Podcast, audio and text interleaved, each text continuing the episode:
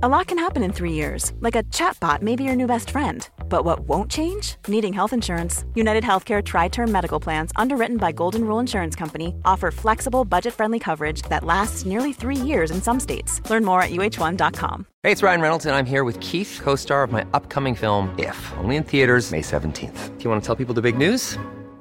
All right, I'll do it. Sign up now and you'll get unlimited for $15 a month in six months of Paramount Plus Essential Plan on us. Mintmobile.com slash switch. Upfront payment of $45 equivalent to $15 per month. Unlimited over 40 gigabytes per month. Face lower speeds. Videos at 480p. Active Mint customers by 531.24 get six months of Paramount Plus Essential Plan. Auto renews after six months. Offer ends May 31st, 2024. Separate Paramount Plus registration required. Terms and conditions apply if rated PG.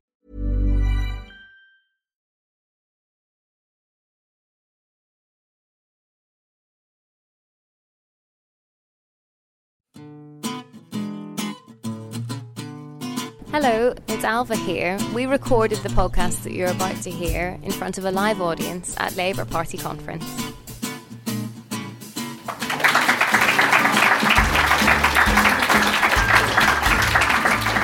Hi, everyone, and welcome to a special live episode of the New Statesman podcast from the Labour Party conference. I'm Anoosh Chakelian, Britain editor of the New Statesman, and I'm joined by my colleagues, Ailbhe Rea, political correspondent, and Stephen Bush, political editor. Thank you so much for coming to join us. So, today, really, we're trying to work out whether or not this has been, so far, I mean, we're on the Tuesday, a good or bad conference for Keir Starmer. It's the first time he'll be actually addressing Labour members in the room tomorrow in his leader's speech. And an awful lot has happened in the build up until then. So, first of all, I think we're going to talk about how conference kicked off, which was with a little bit of an internal battle over, over rule changes and whether or not that's made a difference to the mood within the party, Keir Starmer's position, or whether it's actually undermined what Labour wanted to achieve from this conference, which is to bring across its vision for the country. So, Stephen, you were following the ins and outs of those rule changes. I've heard there were nine hour NEC Zoom meetings. Uh, someone on the NEC told me that um, she was just sort of like, you know, turning her camera off and going to make cups of tea, coming back half an hour later, and they were still talking about the same thing. So that gives a vibe of, of how fractious these kind of conversations can be. So, what actually happened, and did Keir Starmer get what he wanted? Right, so on. I really should be able to remember the timeline for this thing as I'm writing about this in the poll call in this week's Shiny Super Soiree New Statesman. So at some point in the past, Thursday, Wednesday, last week, of course, the, the Labour leadership put forward a package of measures to reform the party rulebook, the most headline grabbing of which was the idea to return to the old electoral college. People with more interesting social lives than me may have forgotten how the electoral college worked, where basically you had a third of the vote for the parliamentary party, a third of the vote for uh, affiliated political le- levy paying trade union members, and a third of the vote for Labour Party members. Now, there are loads of reasons why this was uh, slightly, shall we say, eccentric system from a democratic perspective, not least because those of you who've thought about it for two minutes will go, wait a second, there are some people who are Labour members, trade union members, and Labour MPs. How many votes do they? Yeah, it was, it was, a, it was a nonsense system. But the sort of the meat of the reforms was the stuff to make it, you know, yet harder to deselect Labour, Labour MPs, to increase, increase that threshold for what you need to get to be on the leadership ballot to 20%. Cue a lot of acrimony, a lot of sort of, you know, kind of private and public sort of horse trading at the NEC and at TULO, which is the umbrella organisation of the 12 affiliated unions. One of the things that's very difficult about covering this conference is my word programme autocorrects affiliated to afflicted. Um, which, Freudian. Yeah, which is one of these things like, is that wrong? But essentially, what, what happened is, is there was, you know, a, a, bunch of sort of wrangling. The leadership has got its package of reforms. Essentially, it's a power grab for the parliamentary party, and then some power grabbing also for the trade unions, right? Because they regain their veto over the deselection process, right? Then in practice, if you know you cannot be deselected as Labour MP unless you both annoy your members and annoy your local trade unions to a point that, that they decide to get rid of you. And because the branch system for trade unions, right, you'd think like, oh, right, so that's maybe one for every affiliated trade union. No. So let's say, for example, that you are USDAW, right?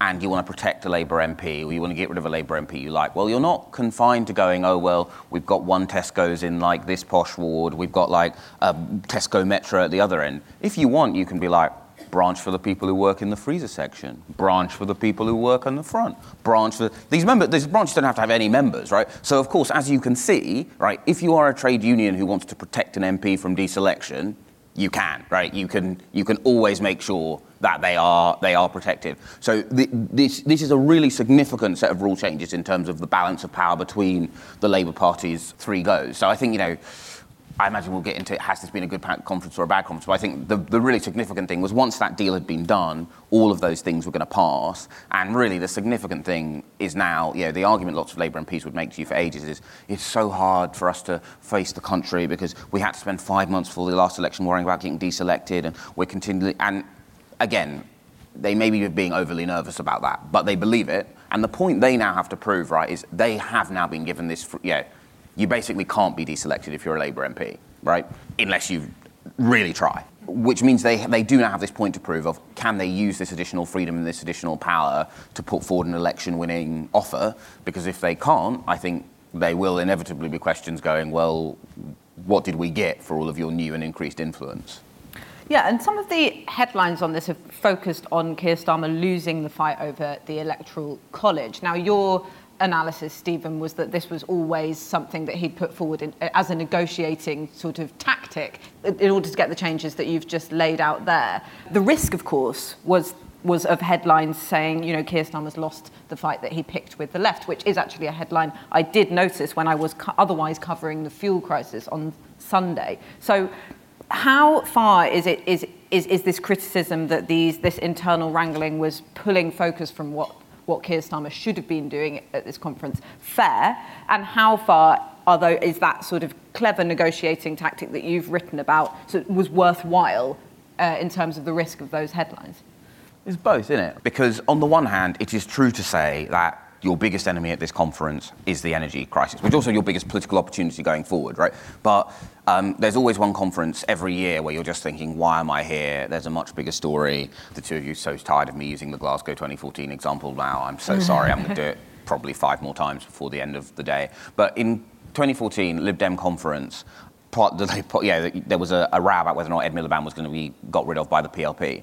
So you're spending this time, you know, in, in Glasgow. Lib Dem MPs are going, how do you think it's going? And like, I don't think they've got the numbers for a challenge. And they're like, Vince is going to challenge Nick? I was like, oh, no, no, sorry, a different party. Um, and it's been a bit like that, right? And yeah. then it's just like, people like, how's it going? And it's just like, well, I don't know, I don't drive. And they're like, what, has a drivers union affiliated now? Um, so I think the main thing which has distracted from it has been this story. So I think there is a really good case to be made that the, the, the, leadership did have this golden opportunity to air its dirty linen in public, break a lot of China, simply because I mean, unless Keir Starmer in his speech tomorrow pulls out a jerry can and he goes, Conference, I've stockpiled eight of these and you should too.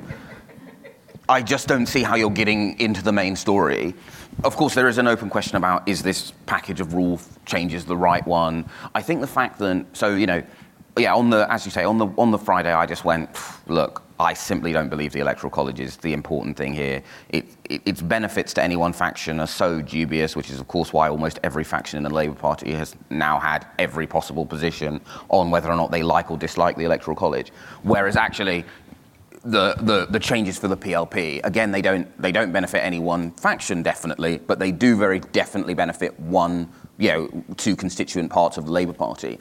And so I, th- but I think it does speak to the fact that although the new operation around Keir Starmer is sharper in some ways, they still aren't good at, to use a very corporate phrase, stakeholder management, right? Then, you, yeah, there were so many journalists who don't have the same weird passion for party rulebooks than I do, who didn't understand why they were doing it because they weren't trying to explain it. There were key people, and again, in this week's shiny Super New Statesman, I'll be writing about some of them. There are a bunch of people in the Labour Party who, who should have known this was going to happen, who kind of basically found out on Twitter. And so I think that is, continues to be the, the interesting flaw in this project, is just how they've got what they wanted. This has been successful from a process perspective. Did the process have to be quite this painful to go through? Mm, probably not. Yeah, I know. Someone that a source from the NEC who I was talking to was saying that while she was sympathetic with the changes, was saying that, it, it, that, that some people were blindsided by them. And you know, the way that it was brought about, I think the phrase was, it's not the way that I would choose to live, which I thought was quite a good way of putting it. Nevertheless, and I don't know whether you'd agree with this, Ailbhe, the, the mood did change at conference once they managed to pass those rules, I thought, and there's a, quite a lot of jubilant MPs and their staff wandering around since then. And it does feel like it was a bit of a victory, even if you do get these sort of off record noises off about, you know, should we really be talking to ourselves rather than the country? You know, Andy Burnham's being saying that on record at pretty much every fringe event that he's been invited to. So there is an undercurrent of that, you know, slight head scratching, you know, it's not the way I would choose to live type thing. But there's definitely a relief among those who are sympathetic with Keir Starmer's sort of leadership or at least not, you know, completely pessimistic about it, that that's passed and they can now start talking about the policies that they've, that they've begun to announce on, uh, in the auditorium, on the actual stage. Still haven't actually been in there. Have you not? It shows how busy a conference can be. Yeah. But then I think the funny thing about all of this is that then there's, I think, been a secondary row rumbling away, which is actually about policies, and that has also kind of been going on since sort of last week. And it kind of began with Ed Miliband on Newsnight making a passionate case, very Ed Miliband style, for public ownership of energy companies. And the, the leadership have made really no secret of how frustrated they were with that. And the joy of being at Labour conference is that you have many more opportunities to see the leader's office in person, so you hear more about it in the bar. So there's been a lot of frustration with Ed Miliband, which has kind of spilled into this week. And there's been this policy battle because then, of course, in Keir Starmer's interview on Andrew Marr, alongside all of this rule change stuff which was building, he very firmly said that Labour, the Labour Party had no plans to renationalise the, the big six energy companies or to nationalise them. And that was really received as a bit of a snub to Ed Miliband. So there's the personal drama there between the current leader and the former leader. This time, not actually with Jeremy Corbyn, but a different former leader. Um, but then also, I think there's just wider policy tension where I think it's really been, I don't know if, if people in the audience have felt this, but I think the fact that Keir Starmer has quite clearly gone back on a pledge that he made during the leadership election and has contradicted something that has actually been in party press releases, a thing that they've reiterated time and again public ownership of energy or common ownership because that's less alienating. That, that's, been, that's been reiterated a lot but I don't think that it's really cut through as a controversy, but it's been rumbling under the surface. And then, of course, last night, the drama we'd all been waiting for, Andy McDonald comes out of nowhere and, and resigns from the shadow cabinet. And again, that's the sort of the these bigger tensions over Keir Starmer's commitment or otherwise to his leadership pledges kind of coming to the fore. Um, I'm interested in what both of you have made of the Andy McDonald stuff because I have a lot of thoughts. And again, the joy of being at Labour conferences that you're able to see everyone involved in a completely different context. It was actually so funny because the MPs are, are busy. When that news broke about five o'clock last night, we were obviously ringing round to, to see the reaction and find out what had happened. And I just find because MPs have been in so many fringe meetings, I was ringing them to break the news in every case. and I had to read, read out the resignation letter on the phone quite a few times. So it, it seems like that announcement took actually a lot of MPs on the left by surprise. Um, I don't think that it was planned at all. You could, uh, unless they're very good actors, you could you could tell that there was genuine surprise there. But there's a real latent frustration among, I think, plenty of MPs now about the position on things like public ownership. And his resignation has been a bit of a lightning rod for that. That's the B plot of conference. There is plot A, the electoral college reforms, plot B, all of this, which of course does have a, you know, a direct right across to the really serious story that's going on at the moment around you know, soaring energy costs the Labour Party's policy on this is important, and they are having a bit of an argy bargy about it at the very top of the leadership. But it's been slightly, maybe that's a good thing, it's been slightly overshadowed by other things. Yeah, no, that's really interesting, the, the policy aspect of, of those splits, because the Andy McDonald res- resignation seems like you have written seems to have taken people by surprise, not just on the left, but within sort of the, the centre of the party, who have actually been quite impressed with the stuff that he and Angela Rayner have been producing in terms of fair work and quality jobs. So, you know, from what I've heard, the resignation was not so much about his objections to the policies that he was suddenly, you know, that he suddenly decided that he no longer agreed with because he'd been making, you know, he'd been working towards these policies that have been announced at conference. So the politics was more important. And you've written about the, the, politics behind it, Stephen. What, what do you think was going on there? Yeah, I mean, I think that it's possible to, when you've covered Labour politics for perhaps slightly too long, to start overdosing on cynicism. But real talk, guys.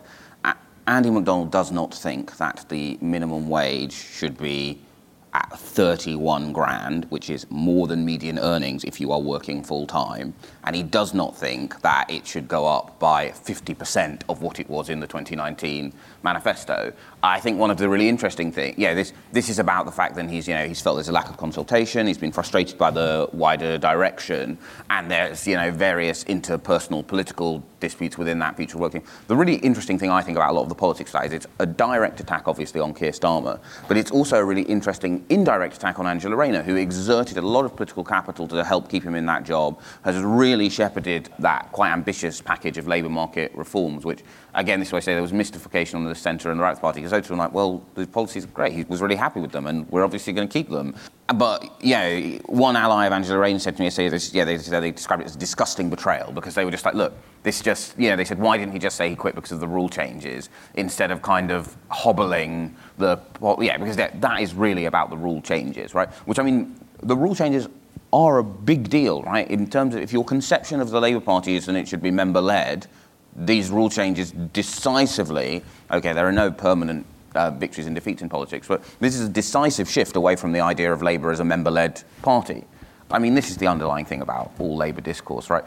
as a party, you're just incapable of talking about the thing you're actually disagreeing about, which I think is, you know, you see this with a lot of the kind of rats, like, you know, Keir Starmer going, oh, we're not nationalising the big six because, you know, we need to be credible. It's like, well, okay, does that mean then you want to renationalize the infrastructure of the national grid and then regulate the companies differently? Does that mean you just don't, you know, does that mean you think the energy market as it currently exists works? Or does it just mean that that's what you want to do, but you're worried about saying it? Yeah, because yeah, you, just, yeah, yeah, yeah, because you yeah, want to appear credible. Yeah, does it, does it mean? Because I think that's what people hear from that, isn't I it? think this thing is, I think whenever a politician goes, oh, we don't want to do this because we need to look credible. I just think everyone who supports the policy is like, oh, so you're not going to do it? Great. And everyone who's worried about it is like, oh, so you don't want to be honest about the fact you are totally 100% going to do it the second you get a chance. But there's this weird inability for people to argue for what they actually want, and instead you end up with this, yeah, ridiculous situation where it's just like, you know, I mean, fine, if it, at the, at the point you have a minimum wage that high, you have remade the economy in a very profound way, which, yeah, maybe that is what the Labour Party wants to do, but it, it, it should be clear that that's the argument it's making, yeah. rather, rather than going, oh, yeah, that would be the new statutory floor. So are we kind of coming to an agreement here that the, the, the, most significant splits at this conference are perhaps the ones that aren't getting so much media attention, which are about this, you know, the big six, but also other policy disputes within the shadow cabinet rather than the left making trouble for the leadership. Can you talk a bit more about what, what you've been picking up, you know, on that? Because Rachel Reeves is a good example, isn't she? You know, she's someone who's constantly, since being shadow chancellor and of course beforehand, said, you know, we have to prove economic competence and responsibility. And her speech was a perfect example of that because that was how she framed it. But then, of course, she, she announced this bumper, you know, investment yeah. for green spending. Yeah, and they have a new tagline, which I think is quite good because I've, I've already been able to memorise it without intending to, that the Labour Party would tax fairly, spend wisely, and get the economy firing on all cylinders. Oh, I've heard that so many times. I've already heard it, and I think we'll be hearing it ad nauseam until the next election, which is very good. much the point yeah. um, that, they, that they want to hammer home. That certainly, I think the thinking at the top of the Labour Party is that Labour can't win if it doesn't poll well on economic credibility. It has only ever won when it does. So the number one message is that Labour needs to reassure people that it will be responsible with the public finances. I think there was polling recently. Someone, like a senior Labour person, was talking about this within the past couple of days. There was polling not that long ago that shows that members of the public do still remember Liam Byrne's letter as Labour left government, you know, there is no money left. That, that still haunts Labour. I think probably they don't want journalists to be reminding people of it in their discussion about Labour's um, financial credibility. economic credibility. But that's really what they're dealing with. And so Rachel Reeves, Bridget Phillipson, the Shadow Chief Secretary to the Treasury, everyone in Keir Starmer's team, I think they, they really want to hammer home that message. But at the same time, they have a lot that they want to do. They don't want to see a return to austerity. And so there were mixed messages. We've been talking a lot about this over breakfast at the conference hotel. There, there were mixed messages in that speech, which are probably fine as an overall package of things that you want to do for the economy, but don't boil down to one clear message for the country. It's not really clear if you are a regular voter what, what you're meant to hear from Rachel Reeves' speech, were you meant to hear I'll manage the, you know, the public finances well? Or was it, I'm going to invest really radically to tackle the climate emergency? Obviously, in theory, you can do both, but you maybe can't be sending the two messages in the same speech. But I think in terms of the divisions, everyone's been falling out with Ed Miliband this conference. There'll be more on that in the New Statesman website later today.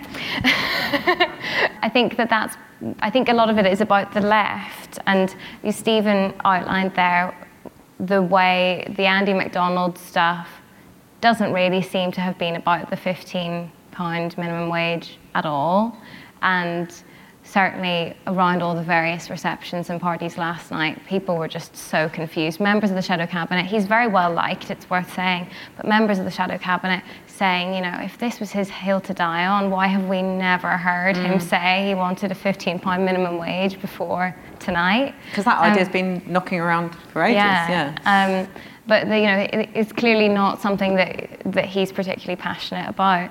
Or certainly, if he is, he kept it quite quiet and that it is more about maybe a, a mixture of rule changes and feeling personally unappreciated by senior Labour people.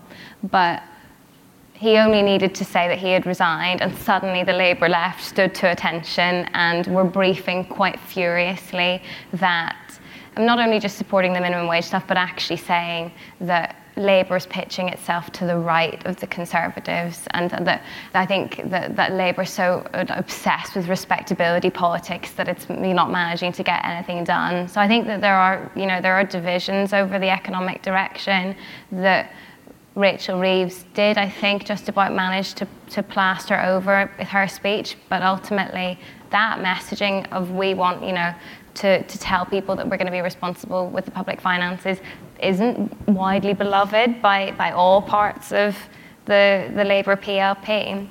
I mean, maybe there's nothing that they can do about that, and that's that's fine, but it's just bubbling there under the surface. Yeah, of course, and it's not, it's not, this isn't a new problem, but it's definitely been uh, present at this conference, which is it's very frustrating for other shadow teams because, you know, Rachel Reeves gets to save the big spending announcements for her speech, but she also gets to set the tone on the, you know, we're not going to make any spending commitments, which makes it really difficult for shadow cabinet ministers to make their own announcements and be creative and be imaginative and get their ideas out there, which, which can feel like a restraint. You know, I've heard someone use the phrase Rachel says no. You know, every time they want to sort of say something on X policy, Rachel says no.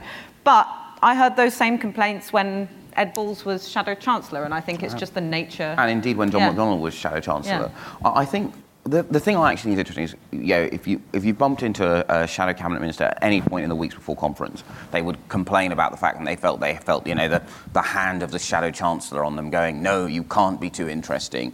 Everything has to fit a theme. And I think basically there's an open argument about whether or not the direction of travel that these rule changes have is good or bad.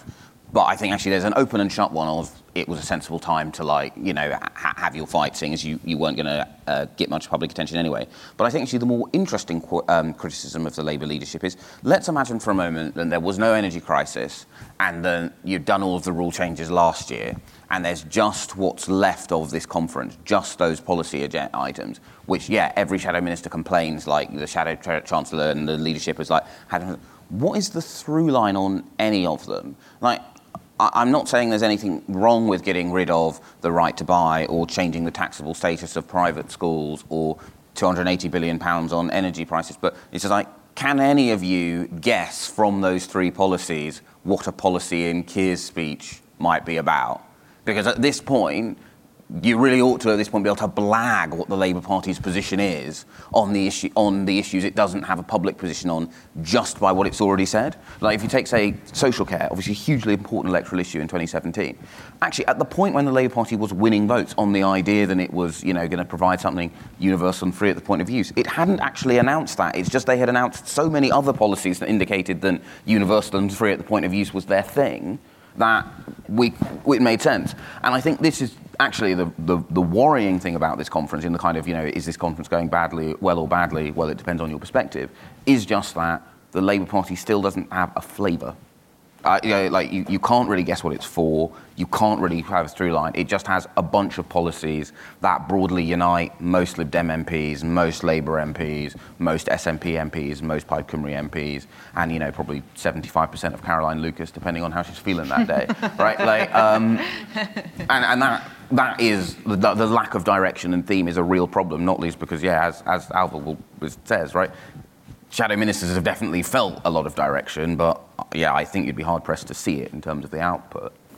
And another thing that's just really struck me is the way, you know, I've I was asked a lot before both conferences, before conference season began, how the energy crisis and the the quite serious situation that we're looking at, how that would play out, out across the conferences. And the thing that I sort of said was that I thought it would be quite easy for Labour, but it would be difficult for the Conservatives because the point you made on a previous podcast, Stephen, it'll be dicky, tricky for the for the Conservative Party to set the tone or to get the tone right when they're at champagne receptions and it looks very glitzy and glamorous while a lot of people face a very hard winter.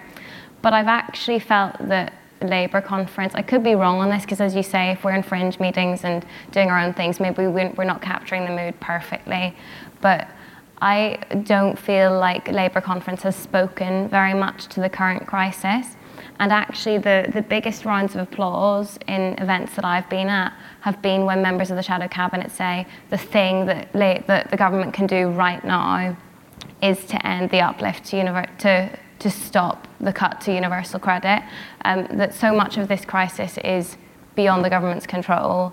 That's a, a simple bit that they do have control over. And I think hammering home that message of where, you know, where the government can assume some responsibility is, you know, I think that would be quite successful coming out of this conference, but it's not a line, it's there, but it's not one that we've been really hearing, you know, hammered home in a way that I think would actually insert Labour more effectively into the story. Yeah, no, I agree. Having yeah, having basically had my head down in the universal credit story, which I think is only going to get bigger and bigger as we come to Tory conference. You know, the day of Boris Johnson's speech is the day that that cut comes in, if it does come in, and also covering the fuel crisis as well you do get you do get this impression that we are kind of in a parallel universe in conference. Maybe that is just you know being on the fringe circuit and being at you know these receptions and only talking about what's being announced here. But I almost feel like it is a missed opportunity, and MPs and their staff kind of you know they're divided on how much you should talk about it and how much you should just let the government get on with messing everything up. But I I think as you're not getting that much airtime as you usually would for your party's annual conference anyway, the airtime that you do have, I don't know why you wouldn't just use it on those two issues because they are linked as well, aren't they? Because you're basically trying to find ways to lessen the grim winter that's coming up for people. And you know, all people are seeing on the news is this footage of these forecourts and traffic jams, and all people are seeing in their day-to-day lives is they can't, you know, fill their cars up. So I don't know why you wouldn't talk about that more. And you know, there have been people who have been really frustrated at this conference that hasn't featured as prominently as, as perhaps it should have done.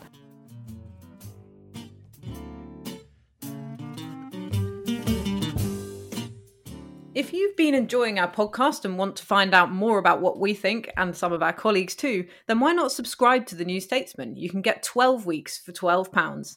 Go to newstatesman.com forward slash subscribe 12.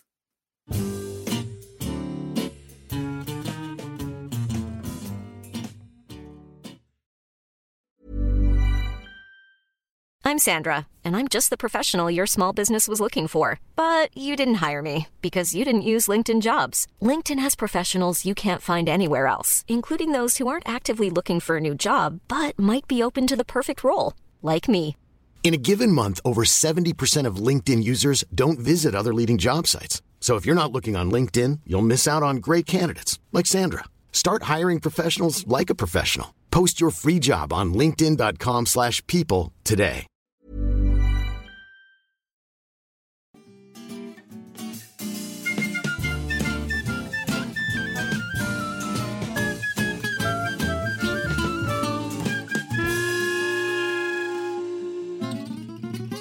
It's now time for questions. We'd really like you to join in with our You Ask Us. They Us would like call- you to call join and Yeah, yeah, response. Stephen's not keen. So all of you have to join in because I don't think Stephen's going to.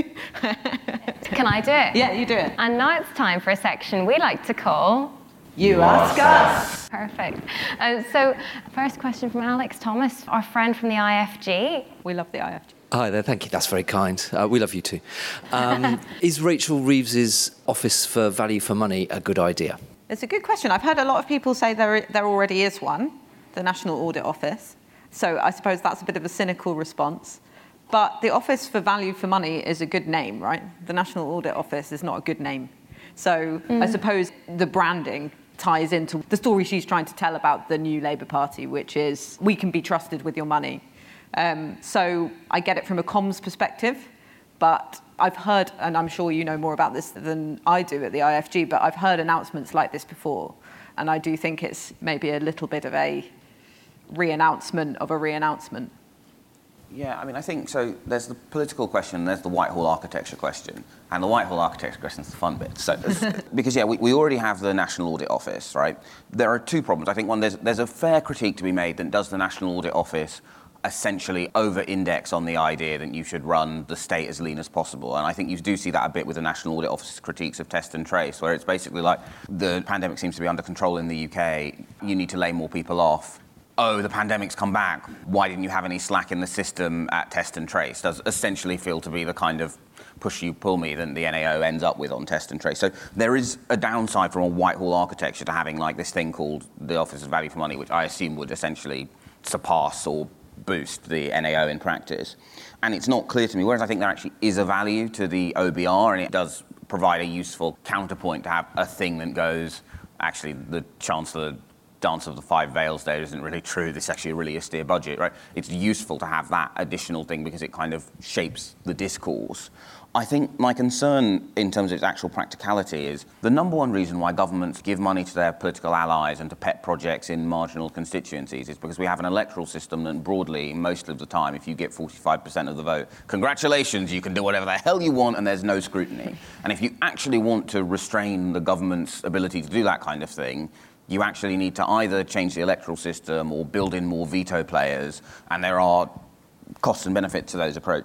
I'm a bit dubious about it working for the Labour Party as a political thing because it does feel like the party at the moment, they both want to go, hey, we would spend, would be really credible. But my God, the credible spending will be off the chart. There'll be a lot of cre- you know, credible spending coming right out the wazoo. I, I just think one of the ways that politics was easier for Labour in 1997 is the economy was growing, and that created this sort of fiscal headspace where you could go, well, we'll stay within their spending envelope, but that still allows a huge amount of extra spending. Now, it's possible that Rishi Sunak is going to do the EU a massive favour by coming out and going, that extra headroom, I don't plan to use it, which then does make this value for money stuff more politically potent. But I, yeah, I'm, I'm just a bit dubious about it. But Yeah, and it's always a bit of a risk to concentrate on waste. So I understand that it's become really politically salient with the pandemic and the crap contracts for test and trace and PPE and all of this stuff. And Rachel Reeves is obviously really strong on this stuff anyway. But as soon as you start talking about a wasteful state, you also start bringing people's attention to the fact that the state doesn't spend your money wisely, which makes it harder to sell tax rises, for example. Yeah, so I suppose I will be the defender of this idea, maybe, in that, I mean, who knows whether the actual body suggested would do the work that it intends to do, but it is definitely work that is necessary. I think Rachel Reeves, personally, as you just alluded to, Anoosh, has a real personal stake in this, like during her time on the backbenches as chair of the Business Select Committee, scrutinising the collapse of Carillion. I think she was genuinely horrified by the way those contracts were awarded, the way there was no scrutiny of how that would, would go, and the ripple effect causing uh, unemployment for so many thousands of people. I think actually lots of politicians, not just in the Labour Party but across Parliament, working especially on the Public Accounts Committee, are routinely shocked by how badly allocated public money is on certain contracts. And there's this real feeling of frustration among MPs, I think, who care about this, that it's only after the event that you realise quite how bad it was. And it just doesn't seem to be fixed. So clearly there is a case, there, a really serious one, to find some way of addressing this. And whatever happens at the moment isn't working. And that's clearly only a part of it. It's also just a political signal that Labour cares about value for money.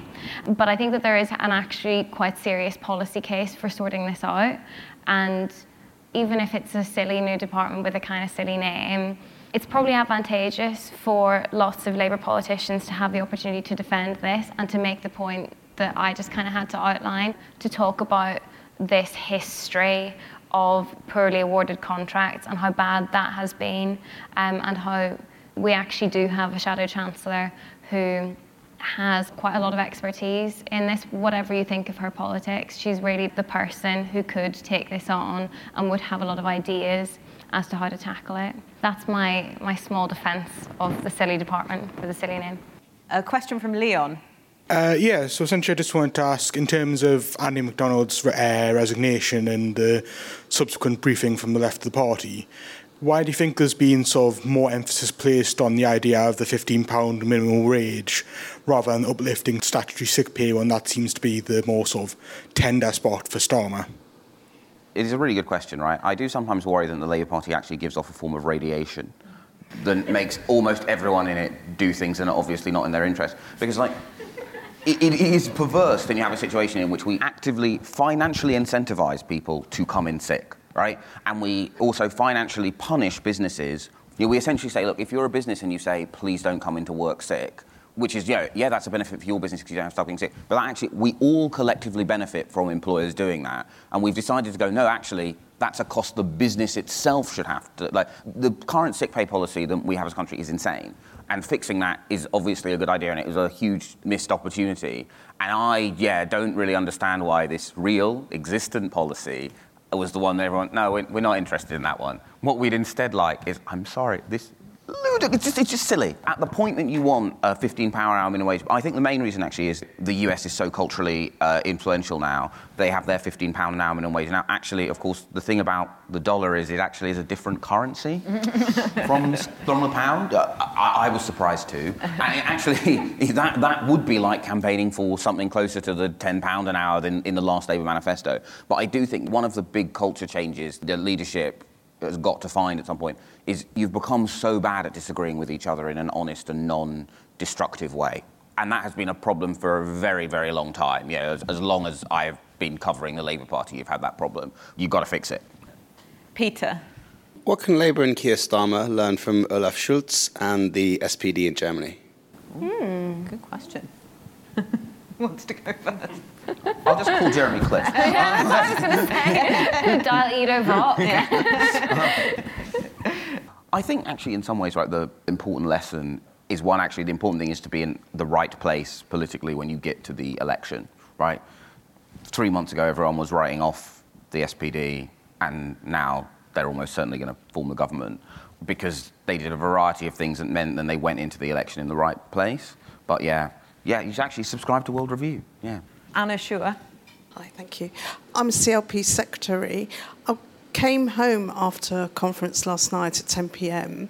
I'm really looking forward to watching Rachel Reeves' speech. Sam Coates bumped her for the Andy McDonald um, manoeuvre. Do you think that's fair or right for the public not to be aware of what the alternative offering is? In what context was that? On the news or on the? On, it was on the news. Oh, right. Okay. It's an interesting one because when his resignation happened, what wasn't clear was the extent to which it would muddy the message of Rachel Reeves' speech. And in some cases, it didn't really on the BBC. And in other cases, it, it clearly, having not seen it and, and not knowing the exact context, I suppose I wouldn't want to pass comment on whether that was the right or wrong editorial decision. But I suppose in general, it's a tricky balance to strike because the Labour Party has a really, really narrow window to communicate its economic vision to the country. It's not really getting much of an opportunity to do that anyway because of the unfolding fuel crisis. And it's sort of unavoidable, really, that when there's a shadow cabinet resignation, the messages that Rachel Reeves was putting out, which were already a bit mixed. There was the message of economic credibility and messages around investment to prevent the climate emergency those messages were already muddied. And then I suppose the message that the public is also getting is that Labour is actually divided on the economy and potentially that Keir Starmer is against a high minimum wage or against an increase in statutory sick pay. And also there's division over rule changes and sort of how much space you want to give that. But it's just interesting and revealing, I think, that it, it did manage to bump off Reeves. Yeah, and I would say because every politician that you speak to about conference says it is their one opportunity to get, you know, into the nation's living rooms, and that's been pretty much impossible at this conference because of the fuel crisis, although some things have trickled through. So there's a very, very minor, tiny window where they can get things out there. And I would say that it is the job of a good politician to be able to be that person who gets that space on the news. And if you have shadow cabinet ministers resigning during your conference for whatever reason, then you know that is a symptom of a dysfunctional leadership. And so, you know, I, I, do think that the party should should be winning those slots, and it's on them. It's not on journalists to help them out. I do think it's actually a real problem that the BBC has opted not to cover your conference full time this week. Yeah, just from a basic scrutiny perspective, you are the other party of government, and we should treat you seriously. Yeah, it's one of those things where it's it's always possible, and you know, you could go into the next election 10 points down, and you know, the day before it turns out Boris Johnson has been, you know, eating children in order to keep his hair fluffy, right? And so we should always cover you like you are a serious proposition for power. Uh, and one of the things that I think that we have got very wrong as an industry, in 2015 we basically went, Cameron's been defeated, this is all about Ed. And in 2017 we were like, this old dude's not interesting. This is all about Theresa May.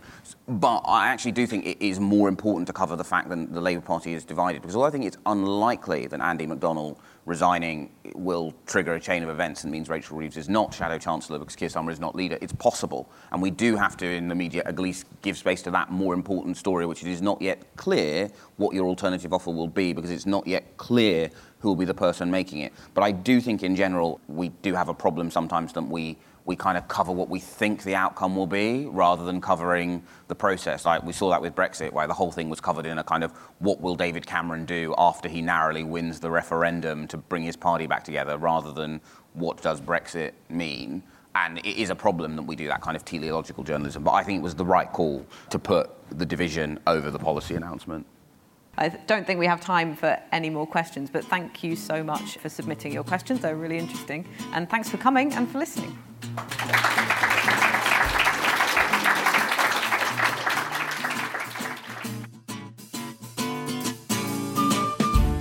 You've been listening to the New Statesman podcast with me, Ailbhe Rea, and my colleagues Anoosh Chakelian and Stephen Bush, live from Labour Party conference. We're produced by Adrian Bradley, and our music is Devil with the Devil, licensed under Creative Commons. Thank you very much for listening, and thank you to those of you who attended.